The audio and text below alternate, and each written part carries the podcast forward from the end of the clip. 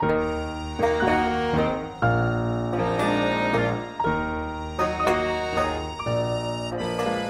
everybody. Welcome back to Call Back Yesterday. My name's John Rabe, and this is the podcast where we talk about somewhere in time and life and love and remembrance and parents and sadness and happiness and all that stuff. Uh, I, I usually hate talking about audio production in the audio production itself. I've loved, I love talking about it with uh, people who mix, but I really tend to like uh, my stuff to just speak for itself, so you get immersed. But I'm doing something that's different enough in this podcast that I think it bears a little bit of explanation. And and to set it up, you know, usually we do a thing, at least during COVID times, a thing called a, a phone sync. And that means so you don't have to get together and record something. You record your thing in your studio or wherever you are uh, on a a flash recorder or whatever it is that you recorded on that's in reasonably high quality. And then you have other people that you're talking to record their thing where they are, and you talk over the phone. That's why it's called a phone sync. Uh, and the sync is you take your audio file and you mate it with their audio file, and it sounds like uh, people are in person. And it's usually pretty good. Um, but for the for the interview today, uh, I I recorded myself in my studio and I spoke with people over the phone, and they were on beautiful Mackinac Island, Michigan, in the middle of the island. And I really think that, uh, and and they're really the stars of this, and and and their voice is probably like ninety percent of this interview, which is probably how it should be for interviews. Um, and I just didn't want to take you out of the island. So you're going to hear me talking over the phone. That's all I'm saying. You're going to hear me talking over the phone, and you're going to hear them in person being where they are, being who they are. And I just think it'll give you a better sense of place and a better sense of these people. The people we're talking about that I'm going to be speaking with are old family friends, Kathy and Tom LaWand, who knew my folks back in Detroit, Michigan. They stayed friends until my folks died in the 1990s. Uh, I hadn't talked with them since my parents died back in the 1990s. Um, and, and it was really nice to reconnect. And they agreed to record themselves in the middle of Mackinac Island. And when I start the tape, you're going to find out why. Tom and Kathy, welcome to Call Back Yesterday. Thank you. Thank you. Good to be here. Could you tell listeners uh, where you are right now and what you were looking at? well, we're in the Mackinac Island Cemetery uh, over on a beautiful sunny uh, late September day, and we're at the at the uh, site of your parents' grave, Bill and Ann Rabe.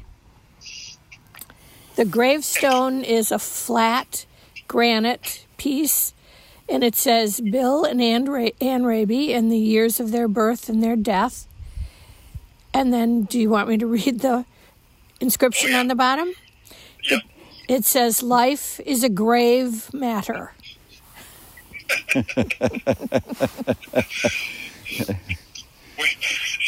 You know, you um, you were you there when they they did the memorial service at the grave? Yes. Yes. What did people think about that saying being on the grave? Do you remember?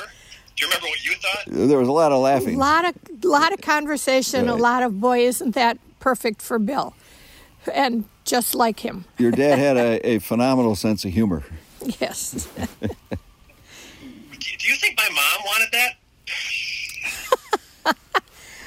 Your mom always put up with whatever your dad did and with grace and humor.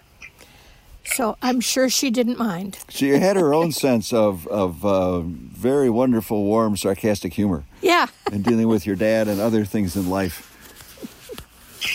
Dealing with my dad. Um, my husband and I were um, were on the island last October, and uh, we were we were stopping in the, the Grand Hotel store where they sell the cast off Grand Hotel goods. And, and I forget the name of the woman who runs it, but she's a longtime Islander, and I told her who I was, and she said, just she just blurted out, she said, "Oh my God, your mom had to put up with a lot." and, and then then she kind of apologized, but I said, no, no, no, you do not need to apologize because that is exactly what he, you know, he would rush into her office, I'm sure, and commandeer the phone and the desk so that he could send a story out. And he wouldn't care if she was in the middle of a sale or, or you know, or anything. No, no, No. he. he commandeered whatever he needed. I remember once when Charles Kuralt was from CBS was up doing a story on the uh, stone skipping contest, which of course was one of your dad's brilliant in- inventions, and he needed something for Charles Kuralt to film. So he quickly found me, uh, and I'm a lawyer, and Kathy's father was then alive and a close friend of your dad's. He was a judge on the Court of Appeals, and he said, "All right, I need you on the front porch right now. Come right along." And we were sitting down by the pool having uh, lunch, I think. Suddenly, we were on the front porch, and Kathy's father was judging a courtroom battle between me and somebody else over whether you could use fake stones in the stone skipping contest. it was it was all put together very hurriedly, but it made for great television because that's your father's brilliance. In one year, the year they invented the drip dry trouser, I think the sport jumped ahead by leaps and bounds. Because then the skippers could get right out there in the water. And their wives didn't get mad at them.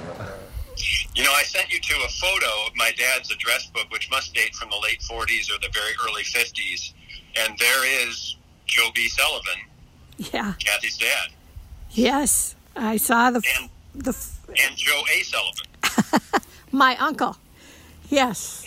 You want you want me to tell you how that happened?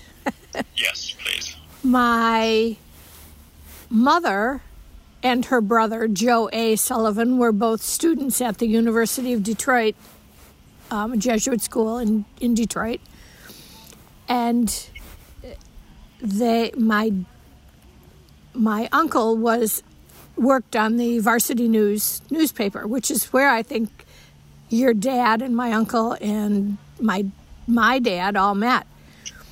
And they there was another fellow working at the at the paper named Joe Sullivan also.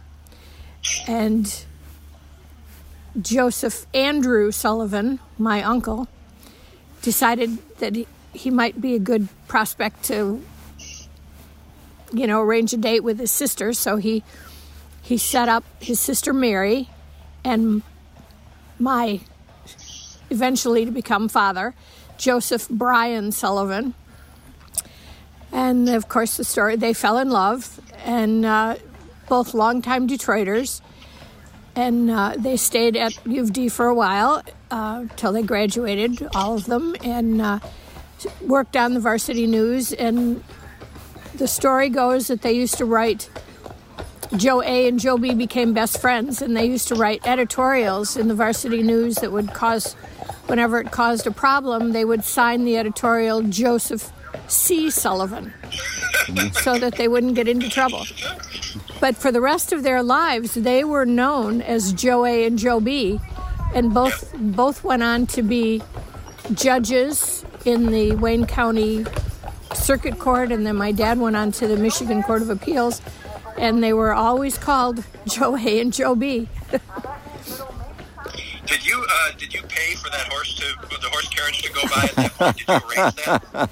Well, we're sitting on a carriage road, though you'll hear a lot of them actually coming by. Yeah, Today. perfect. Uh, could you describe where you? Uh, you said you're in the cemetery. It's a beautiful place. So please, please describe what it's like. And may, oh, and this is late September. The leaves started changing.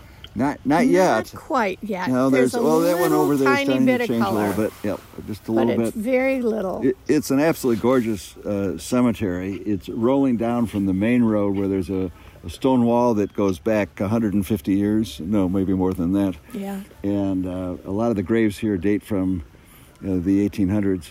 Uh, the um, uh, we're on the other side of the cemetery. Lots of, of wonderful trees, and um, we were at a funeral here recently for one of the uh, island firemen and council members. It was very moving because it was during the COVID time, and uh, everyone socially distanced. Uh, we, there are probably 150 people here scattered all over this beautiful cemetery for a very moving service.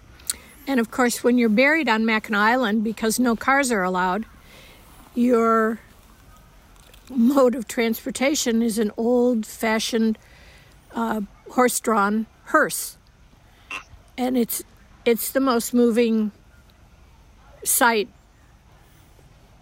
I can imagine. One time we were on the island and it was G. Mennen Williams, who was a former governor of Michigan, was being buried that day here in the cemetery. And um, his casket was being moved from the ferry boat where it had arrived up to the cemetery in that hearse. And as people, it went down the main street of Mackinac Island, which of course is this great tourist destination, very crowded. And everybody paused. Men took off their hats. Women waved, and tears came. It's just it's a it's an absolutely moving, moving experience to see that. So So your parents have a wonderful resting spot here. There's a beautiful tree kind of overshadowing their grave, lilac tree. Um, and uh, the, you can still see the, the dead lilac um, blooms from this year on it. Lilacs bloom, as you know, late here in, in June, uh, but uh, it's just a gorgeous spot. And, uh, And you know, and you know, Tom, uh, Tom and Kathy, you're not the only friend who is there. Uh, Dave Wojak is is is uh, Yes. parked right next to them. Right. with a very similar headstone. I noted that. I, I had forgotten that, but I noted that when we came in. Dave, and next to Dave is Duke Charnes. I don't know if you ever knew Duke, No. but he was a great teamster, driver of horses. And on his gravestone, it says teamster and councilman, husband and father. And then there's a picture of him driving his team of horses. He was an island fixture. Yeah, So this is a very um, that's a special spot. special little spot here in, the, in this corner of the cemetery. And there's a low wall leading away from the grave, and then a little wrought iron, very French influenced wrought iron fence around And it. there's um, and there's probably a plastic cup thrown out of the window of the Mike Pence motorcade somewhere in the bushes, Yeah, or a beer can, could be. Yep. some Coors. Um, Kathy, I didn't know until you told me on the phone just the other day, or I didn't remember that you worked in my dad's PR office at the University of Detroit. What, and what years was that? Must have been like about 65, 66, and 67, maybe? You quit when uh, you were pregnant When with Tommy Tommy, was born. which was 19, he was born in '69. Oh, right. So it must have been 60, 67, 68, and 69, probably. So you missed the Beatles. Uh, yeah. but uh, we saw Bobby Kennedy there. Hey, it's John Rabe back in the studio. See, I told you so.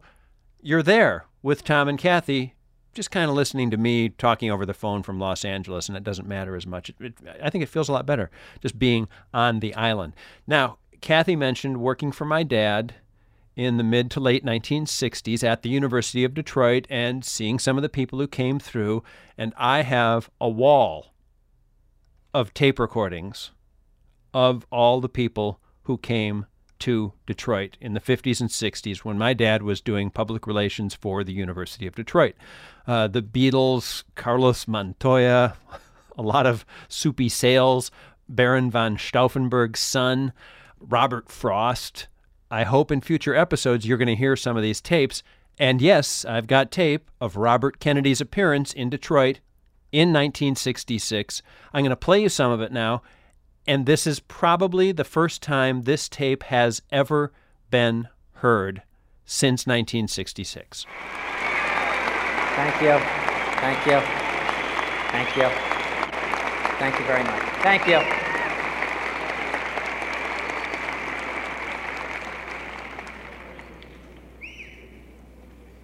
Soapy Williams, distinguished members of Congress, ladies and gentlemen, I'm delighted to be here. I, most of these trips, as one travels around the country, one stands on one's feet and says something nice about somebody else, and usually it's so rushed nobody can say anything nice about me. So uh, I like that. Uh, I just wanted to say it was one of the highlights of my visit. As I just sat there, and I thought it was going to go on for 10 or 15 minutes, and I just want to thank all of you.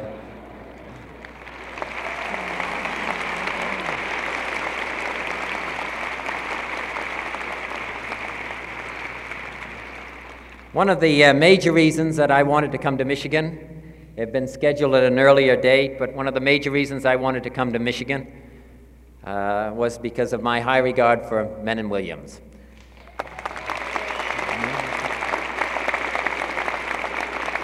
I knew of uh, his record as governor of this state, and I think that uh, perhaps now in 1966, that perhaps it's possible that people forget that forget that really uh, what he did in this state, not just what he accomplished for the people of the state of Michigan, but really the fact that he was a forerunner of many of the social and progressive measures that were accepted in other states at later dates and accepted even by the federal government. And nobody contributed really more than, more, nobody contributed more to the far thinking, far-sighted thinking than Soapy Williams did.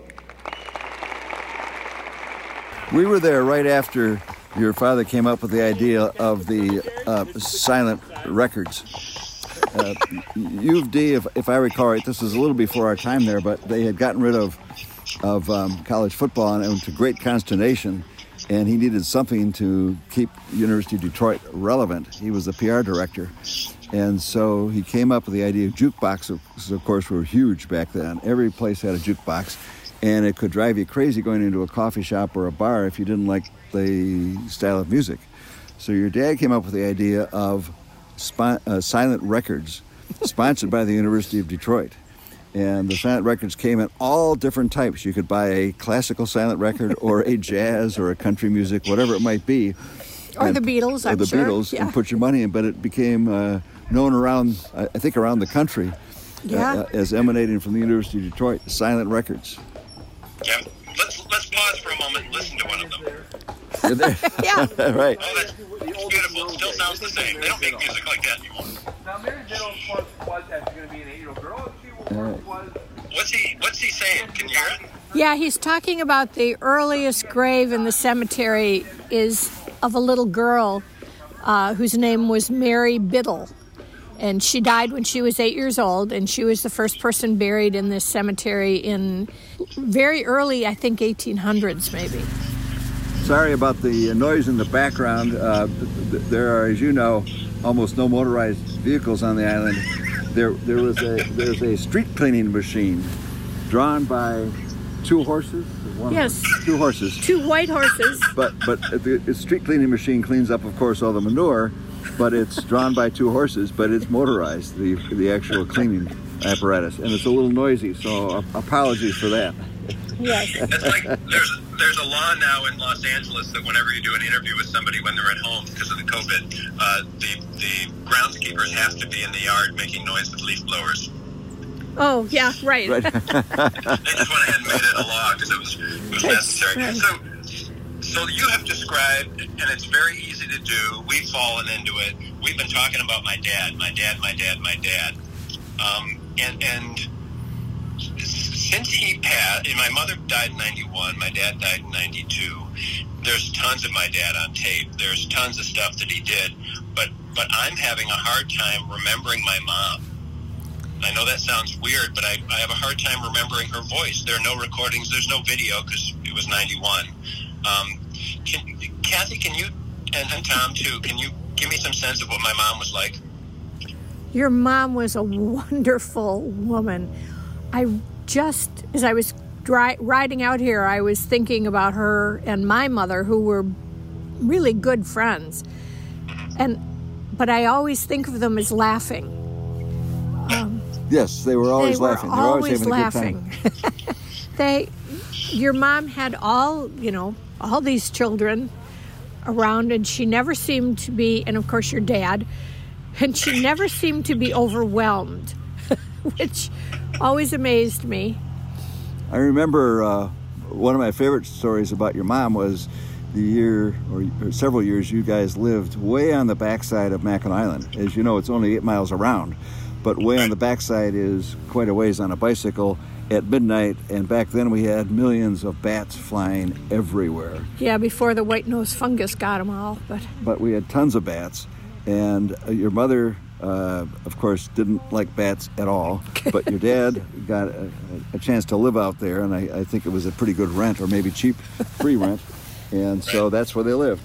And so your mother was not thrilled about it, but she didn't complain. But she would she got an old banana box from Doud's Market, uh, which was a banana crate uh, of wood, which she'd put on her head and wear as a hat when she'd ride her bike home at night, so the bats wouldn't get her.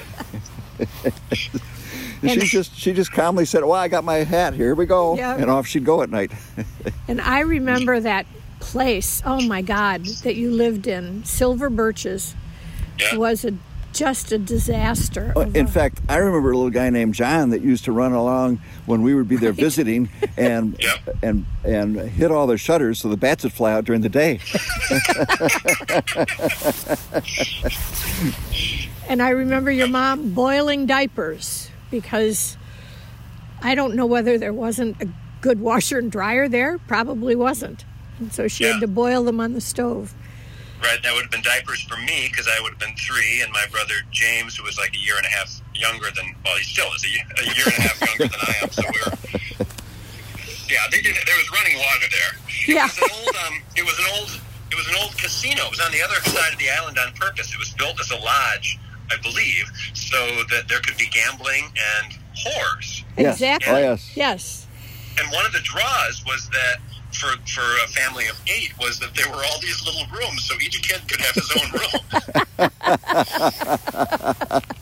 Well, it was a big I- I- it was a big draw for the Grand Hotel during the uh, tough years of the Depression because they would get the wealthy people to come up so they could go to the backside of the island and spend a night or two out there.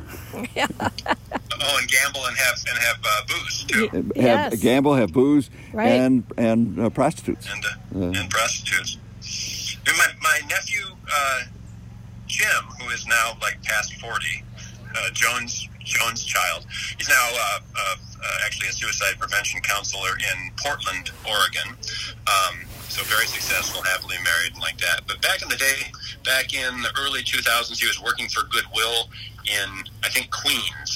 I don't know how that happened, but he was Yeah. in Queens, and the and the only place he could find to stay was in Chinatown, uh, and it was the the second floor of the former whorehouse that had that had been had been converted into like a, a, a you know commuter kind of apartments. People would come during the week and just sleep in all of these rooms that were four feet wide by ten feet long. Uh, he didn't even know that it was connected to Silver Birches.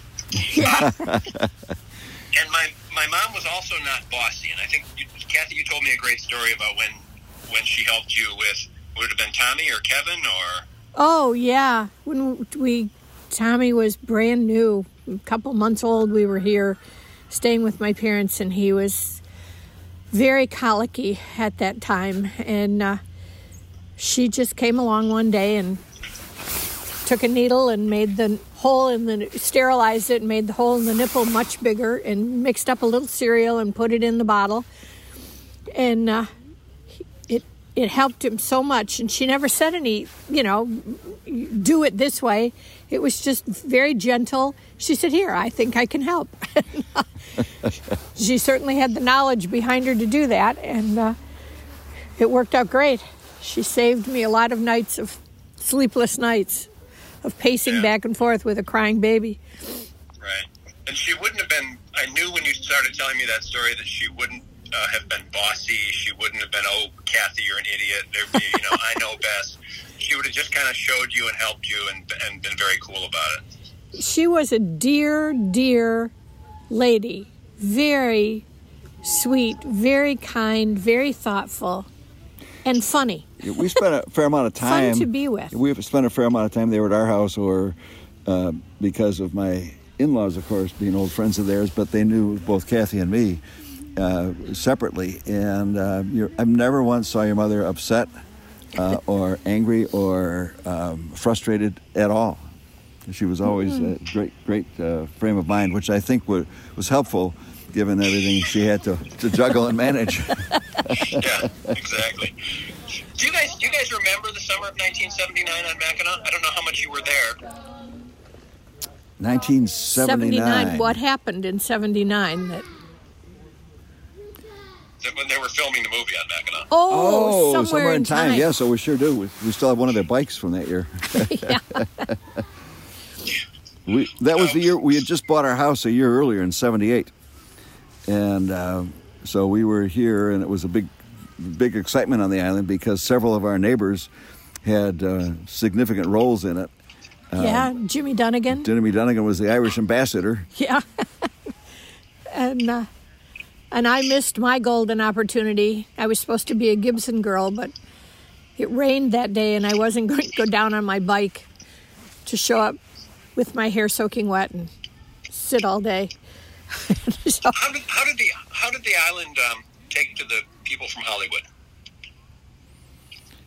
you know, as I recall, it was they they just kind of fit in. They all rode bikes. No- Yeah. and nobody up here really pays much attention to, attention to pretense. Um, you know, maybe very few people do.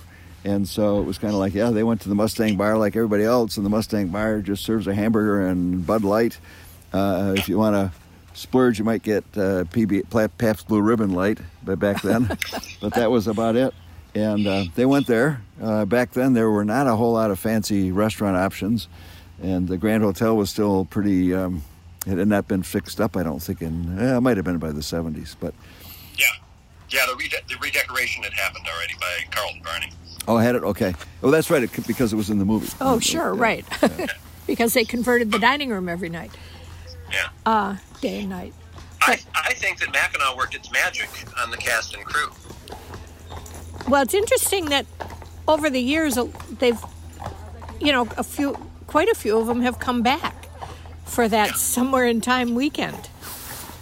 And even Jane Seymour and Christopher Reeve at one point, I think, came back. Yep. I think what what happened is the uh, you know the, the the movie got such a public drubbing. but but they knew that they made something special, and it was reinforced by all of the thousands of fans who really love it and who don't care what the critics said. And so every and everybody kind of comes back and celebrates that they made this good thing that really and, and I think the movie inspires a lot of people. It helps a lot of people. It makes them happy. And I think that in Hollywood, that's not often the case. You know, there, there was it was a really happy filming, a really happy shoot. I think, and that's rare. And then you've got all this appreciation for work that they did 20, 30, 40 years ago as the years went on. That just makes people happy. So I, I think it was, it's kind of golden for everybody who was involved with the picture. So sure, Jane Seymour's been back like three times. Well, You know, they, everybody still watches it. You know, they still show it at the Grand Hotel, and we have a an old DVD of it, maybe. And right, uh, we do. everybody gathers around and The grandkids will take it out every Right. year or two and watch it and crowd around as though they'd never seen it before. It's just a moving, moving, wonderful movie. Yeah.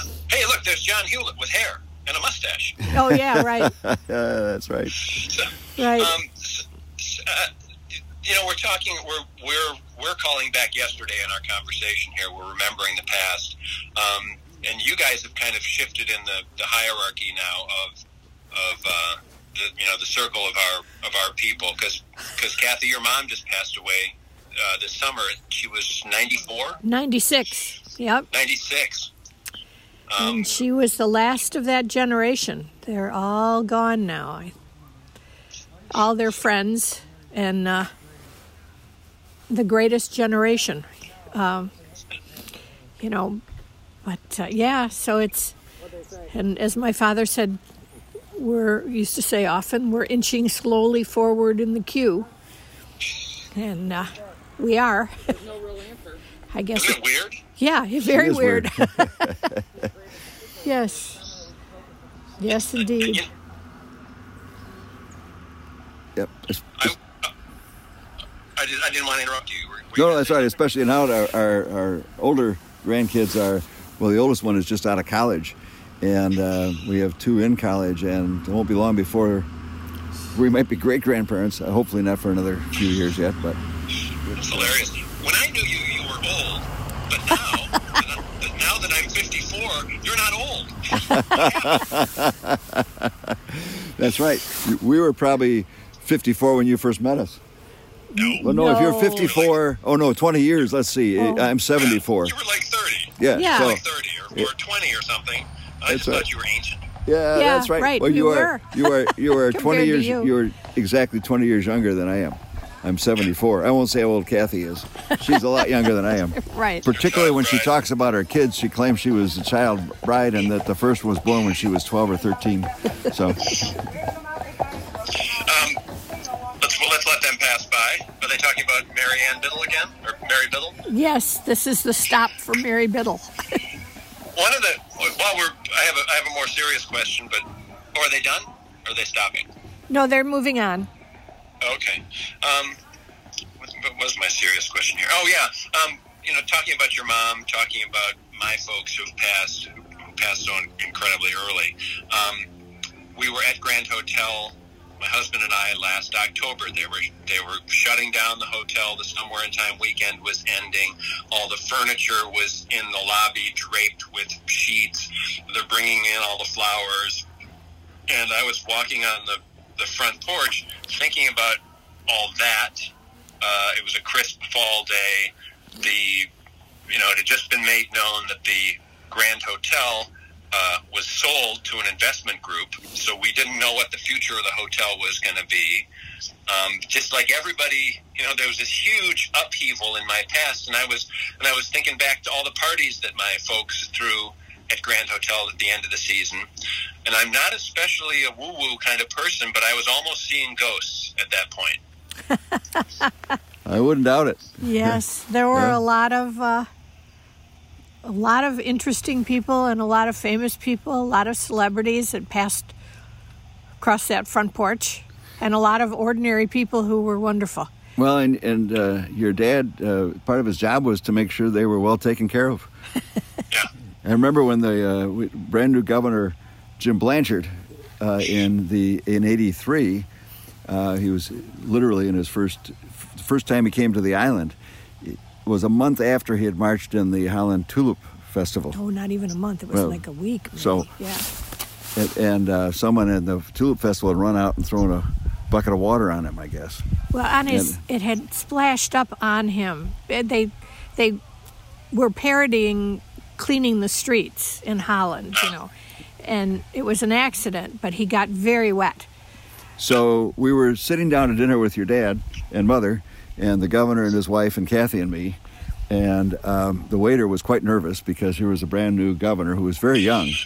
And, and the waiter had a full tray of drinks. We'd ordered drinks and leaned over to serve the governor his drink, and the whole tray spilled on the governor, on the table, uh, all over the governor, sopping wet. The rest of us were fine. And there was a photographer, of course, over not far away, snapping pictures. I've never seen anyone move faster than your father in grabbing that photographer and walking, coming back to the table with the film. Back then, of course, there was something called film in the cameras. And he brought the film back and said, Here, we won't have to worry about that story. Wow. Because he didn't want another story of Blanchard getting soaked by a. I, I am know. sure, knowing your dad, that he got the film back by offering the guy drinks or something like that. Right. He- I'm sure it was no physical violence involved, but he, he got the job Well, he was a done. big man. He, he was. He was a big man, but he, He was, a gentle. But the other favorite story about your dad, in my mind, uh, was um, a year later, uh, or maybe later on that same year. I had been the governor's chief of staff and campaign manager, but he and I had a disagreement, and I got fired. And I thought life was over. I had a young family, and I was pretty down. And I came up to Mackinac Well, and of course, it was a front page above the fold story. Big too. story, big story. And uh, your father was waiting for the boat with you, maybe, because you were here. Anyhow, he said, You know, life's going to go on. You're going to be just fine. We're going to the Grand Hotel for dinner tonight. Get your suit and tie on and be prepared for success. I seem to remember that, and I don't remember. I don't know if I remember it as something that happened to me or if I remember it as a story. well, it, it would have been in 1983, summer of 83. Yeah. And of course, Yes. uh, I st- it actually wasn't long before Blanchard was hiring me to do all sorts of things, and I became chairman of the Democratic Party. And your dad was exactly right, but boy, he had the right pick me up that day. Yeah, yeah, that's Very nice. kind and thoughtful. I, we're almost done, but I need you to tell me the story that has absolutely nothing to do with my parents. Just as Mackinac geography, uh, the weirdness of, of sound waves. Um, tell us the, tell us the story when you saved somebody's life. Oh. oh, that old story. Yeah. Right. I guess, and I guess I could do the setting just very quickly. You guys live on what's called the East Bluff. Uh, Mackinac Island is a limestone outcropping, a, a limestone mountain in Lake Huron. And there are two big bluffs that overlook the water, East Bluff and West Bluff. You guys live on the East Bluff, uh, in that house that you just bought, and uh, which had weird paint on the walls, I think called calamine, calcimine, or something. Yep. That you right. It was Oh, impossible God, to get off because it kept dissolving. Anyway, that's not very interesting. I just wanted to show you that my memory's great from 50 years ago. Um, uh, uh, so anyway, that's the that's the setting. You're you are probably I don't know you 500 feet above the water. Uh, yeah, I think it's actually maybe 600 feet above water, but Yeah, but take it from there. yes, and down below us um, is a large hotel called Mission Point Resort, and with a expansive lawn. And in the evenings, people sit out on the lawn in um, Adirondack chairs, and it's a be- watch just you know by the water. It's a beautiful setting, and frequently there are parties down there on the lawn. And so this one evening, we had had company over on our front porch, and um, they had left, and um, I don't know. Oh, Tom was Tom was sailing in the Port Huron to Mackinac race. No, I was down. I was down below working because I. You were- I'll tell you that little footnote on the story in a minute. But anyway, so Tom wasn't there. It was just myself and Christy and Carrie. And I guess they were maybe nine and 11. And um, we were cleaning up. And we heard this man's voice yelling, Help, help, I can't swim. I can't swim. And he sounded like he really meant it. it didn't sound like a prank.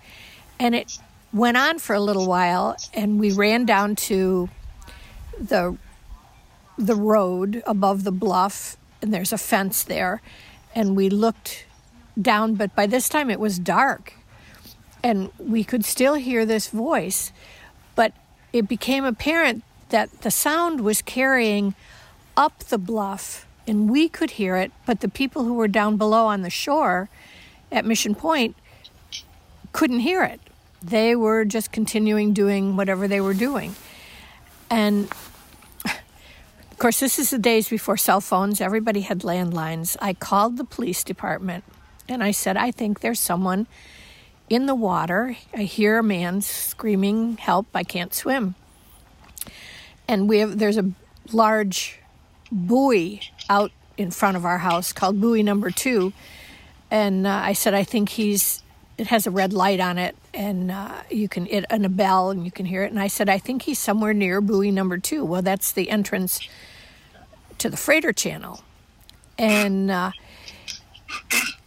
so they sent the the woman on the other end of the phone at the police department said um, i stay on the phone and i'll send the police boat out to see if we can find him. Well the police boat turned out to be somebody's 15 foot runabout fishing boat with a little motor on the back. And I could see that because the policeman who was in that boat had a had a flashlight. There were no lights on the boat, but I could see his flashlight. Um, but I'm of course stuck in the house because I have it's a landline phone and I can only go so far. So the girls are down by the fence across the road and they're yelling to me, giving me directions to guide the light on the fishing boat closer to where they think they hear the voice coming from. And I'm relaying that information to the dispatcher, who's relaying it to the policeman in the boat who has a police radio. And believe it or not, we actually did find the man. He had had actually stolen a canoe. He'd, he'd gotten drunk, he'd stolen a canoe, and the canoe had swamped. But the current through that Straits of Mackinac is incredibly strong, and if we hadn't been able to find him, he would have been swept right out to the middle of the of Lake Huron, and uh, you know, that would have been the end of him. As it was, they took him to the medical center where they treated him for hypothermia, and then they put him in jail. so I don't know that he was really all that grateful to us, but He never sent you a thank you note. no. So the footnote is that I was in Detroit working. I called just to check in, and Kathy answered the phone and she said, "I can't te- talk now. I'm saving a man's life." Click. And I'm in Detroit thinking, "Okay, what is going on up there?" But I, I later learned the full story. I'm asking this of everybody because this is ostensibly a, a, a podcast about somewhere in time. Do you guys uh, do you believe in time travel to any extent, Time travel. or do you do you wish No. you could time travel? if that's easier. Do I wish I could time travel?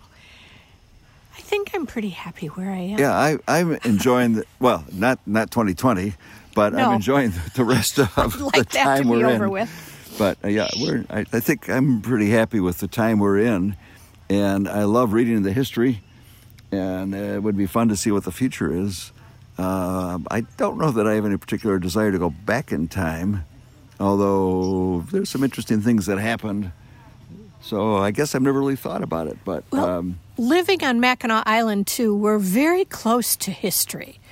You see it every day and and kind of participate in the history that's made this island um, from the time of the Native Americans. You see the you see and you admire and you love the you know, Sugarloaf and uh, Arch Rock and the formations that the Native Americans thought were the home of the Great Spirits. And then you live with the fort um, in the backyard practically. And, and I'm, we're sitting here at the cemetery, and across the road is the fort cemetery where the soldiers who served at the fort were all buried. So history is very um, ubiquitous and very present all the time, I think. I guess you feel kind of a part of history that Yeah. living here, and therefore happy with where we are, and knowing that there'll be a lot going on after we leave, but it's all part of the same wonderful sweep of human history. You guys are good. I had, I had forgotten until midway through this that um, Kathy was a you know Kathy was a, uh, a docent tying things together for people, helping them see stuff. Uh, well, I was also the very first woman appointed to the Mackinac Island State Park Commission. Uh, the very first woman chair of the Mackinac Island State Park Commission. So I have a lot of uh, a lot of love for the for the history that's here.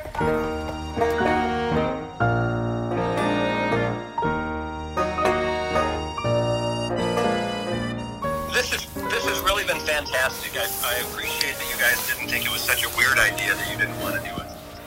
all right, oh, well, well- thank you so much for asking us. We've enjoyed it. Yes. It was great talking to you, and we'll look forward to, to seeing you and your husband next time you're up here. Big thanks to Kathy and Tom Lewand for taking the time to record themselves up in the middle of Mackinac Island. Not hard duty, but I really appreciate that they took the time to do it. Call Back Yesterday is produced, written, recorded, and directed by me, John Rabe. Our theme music is performed by the Van Dyke Parks, and our logo was made by Michael Uhlencott. Additional support from Bermudez Projects in Los Angeles. Join me soon for the next episode of Call Back Yesterday, and thanks for listening. St. Anne Cemetery, October 5th, 2:38 p.m.